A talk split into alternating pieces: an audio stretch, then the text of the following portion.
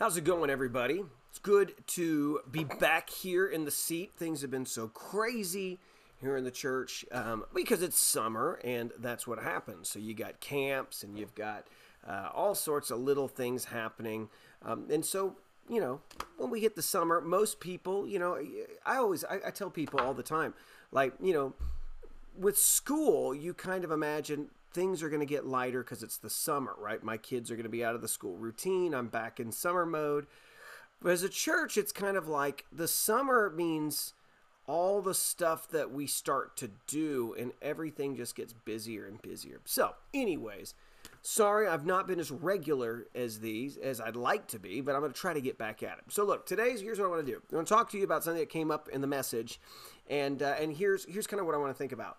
Matthew chapter 5, Jesus is, it's in the Sermon on the Mount. And one of the things that Jesus has been doing is he'll say, You have heard that it was said. He'll give the phrase and then says, But I tell you. And you'll see essentially what he's been doing is he's been going through the Old Testament. And so he'll go through and he'll see, okay, what does the Bible teach about uh, divorce? What does the Bible teach about adultery? What does the Bible teach about marriage?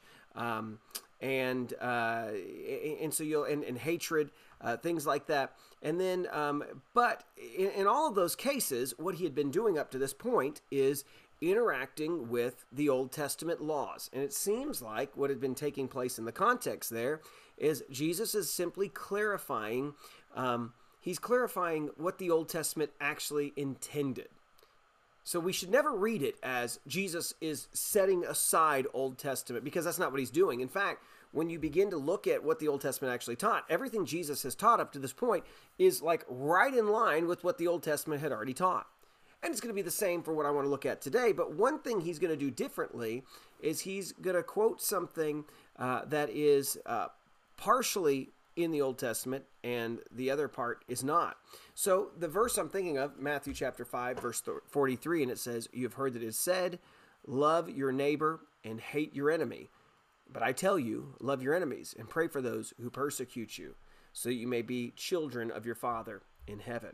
Now, here's what's what I would like to point out.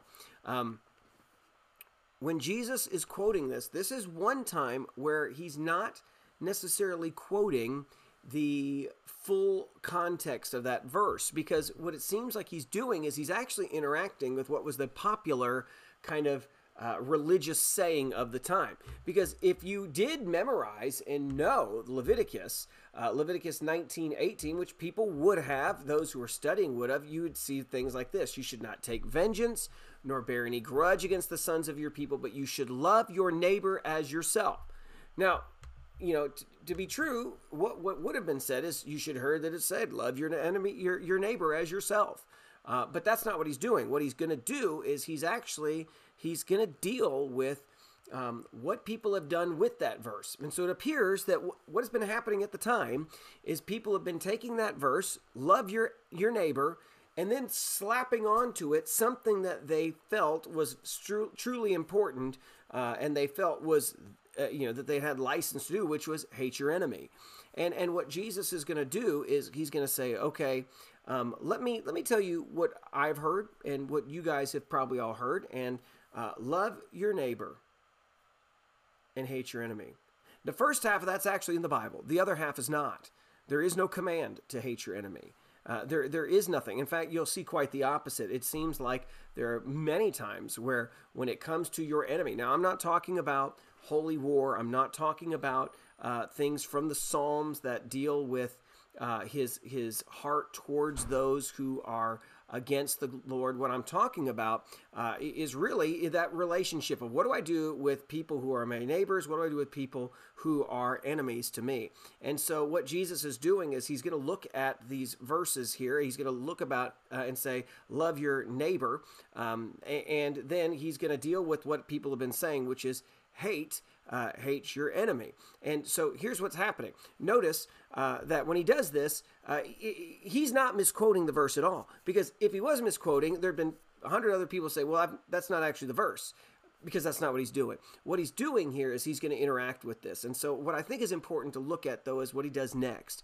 When he says that you have heard that it said, love your neighbor and hate your enemy, um, he then says, but I tell you.